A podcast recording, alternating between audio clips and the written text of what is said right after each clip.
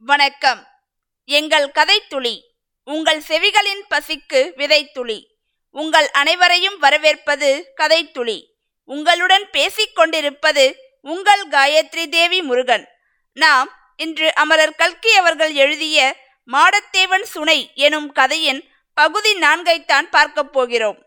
நாம் முந்தைய பகுதியில் மாடத்தேவனும் வேலம்மாளும் ஒருவரை ஒருவர் விரும்புகின்றனர் என்றும் திருமணத்திற்கு பிறகு ஊமைத்துறையின் படையில் சேர்ந்து அந்நியர்களாகிய கும்பினிக்காரர்களை எதிர்த்து போராட மாடத்தேவன் உத்தேசித்துள்ளான் என்றும் பார்த்தோம்.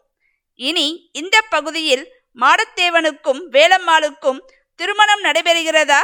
அல்லது வேறு ஏதேனும் திருப்பம் உள்ளதா? என்பதை அமரர் கல்கி அவர்களின் எழுத்து நடைக்கு உயிர் கொடுத்து கதைக்குள் வாழ்வோமா? வாருங்கள். இன்று நாம் கேட்கப் போவது அமரர் கல்கி அவர்களின் மாடத்தேவன் சுனை. பகுதி நான்கு. சில நாளைக்கெல்லாம் முன்னை காட்டிலும் மிக்க துயரகரமான செய்தி வந்தது. ஊமைத்துறையின் படைக்கும் கும்பினியின் படைக்கும் கோரமான யுத்தம் நடந்தது என்றும் பாஞ்சாலங்குறிச்சி படை கூண்டோடு கைலாசமாக போர்க்களத்தில் மாண்டு மடிந்து விட்டதென்றும் ஜனங்கள் சேரும் இடங்களில் எல்லாம் பேசிக்கொண்டார்கள் இதை கேட்ட வேலம்மாள் கண்ணீர் விட்டு அழுதாள். மாடத்தேவன் கல்லாய் சமைந்து உட்கார்ந்திருந்தான். கருப்பையா சேர்வை அவர்களுக்கு ஆறுதல் சொன்னான். ஆயினும் அதிகமாக அவன் ஆறுதல் சொல்ல வேண்டிய அவசியம் ஏற்படவில்லை. எவ்வன பிராயத்தில் எல்லாவித துயரங்களும் சீக்கிரத்தில் பறந்து போய்விடுகின்றன. அதிலும் புதிது புதிதாக காதலில் மூழ்கியிருப்பவர்களை பற்றி கேட்க வேண்டுமா? மாடத்தேவனும் வேலம்மாளும் தங்களுடைய வருங்கால வாழ்க்கையை பற்றிய நினைவுகளில் வெளி உலகத்து நிகழ்ச்சிகளை மறந்துவிட்டார்கள். கல்யாணத்துக்கு தேதி வைப்பது பற்றி மாடத்தேவன் கருப்பையா சேர்வையிடம் இரண்டு மூன்று தடவை பிரஸ்தாபித்தான். கிழவனும் ஆகட்டும் குலதெய்வத்துக்கு பூசை போட்டுவிட்டு தேதி வைத்து விடுவோம் என்று சொன்னான். இந்த நிலையில் ஒரு நாள் மாடத்தேவனுடைய ஆகாச கோட்டைகள் எல்லாம் கும்பினியாரின் பீரங்கிகளால் தகர்க்கப்பட்ட பாளையக்காரர் கோட்டைகளைப் போல் தகர்ந்து விழுந்து மண்ணோடு மண்ணாய் போகும்படி நேர்ந்தது. ஒரு நாள் அவன் சிவகங்கைக்கு போயிருந்தான். அங்கே தனக்கு வேண்டிய சில சாமான்களை வாங்கி கொண்டான். பிறகு நகைக்கடைக்கு போனான். வேலம்மாளுக்கு கல்யாணத்தின் போது போடுவதற்காக கைக்கு தங்கக்காப்பு கழுத்துக்கு தங்கக் கொடி இவை பற்றி விசாரித்தான். எதை வாங்கலாம் என்று நிச்சயிக்க அவனால் முடியவில்லை. வேலம்மாளையே ஒரு நாள் அழைத்து வந்து வாங்க வேண்டும் என்று தீர்மானித்து கொண்டு திரும்பி வந்தான்.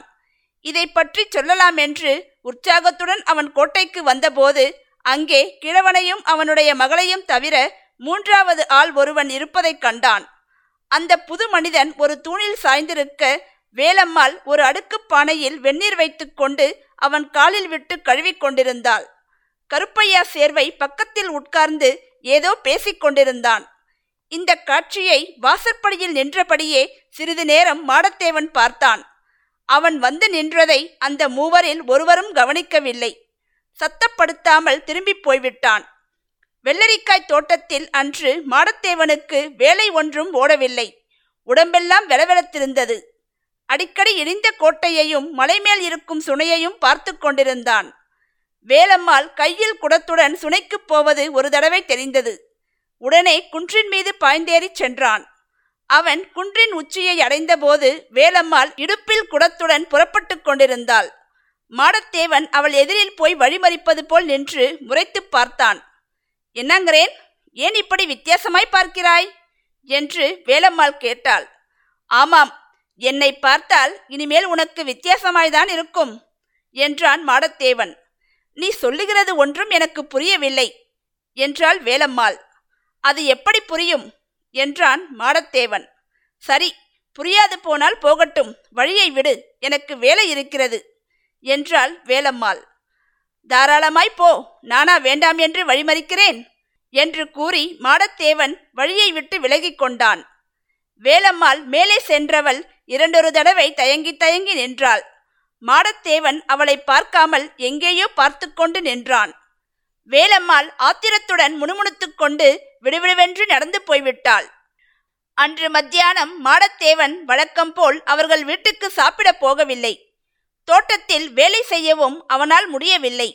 அங்கும் இங்கும் அகாரணமாய் அலைகிறதும் தனக்குத்தானே பேசிக்கொள்கிறதுமாயிருந்தான் சாயங்காலம் பொழுது சாய்கிற சமயத்தில் வேலம்மாள் ஒரு பாத்திரத்தில் சோறு எடுத்துக்கொண்டு தோட்டத்துக்கு வந்தாள்.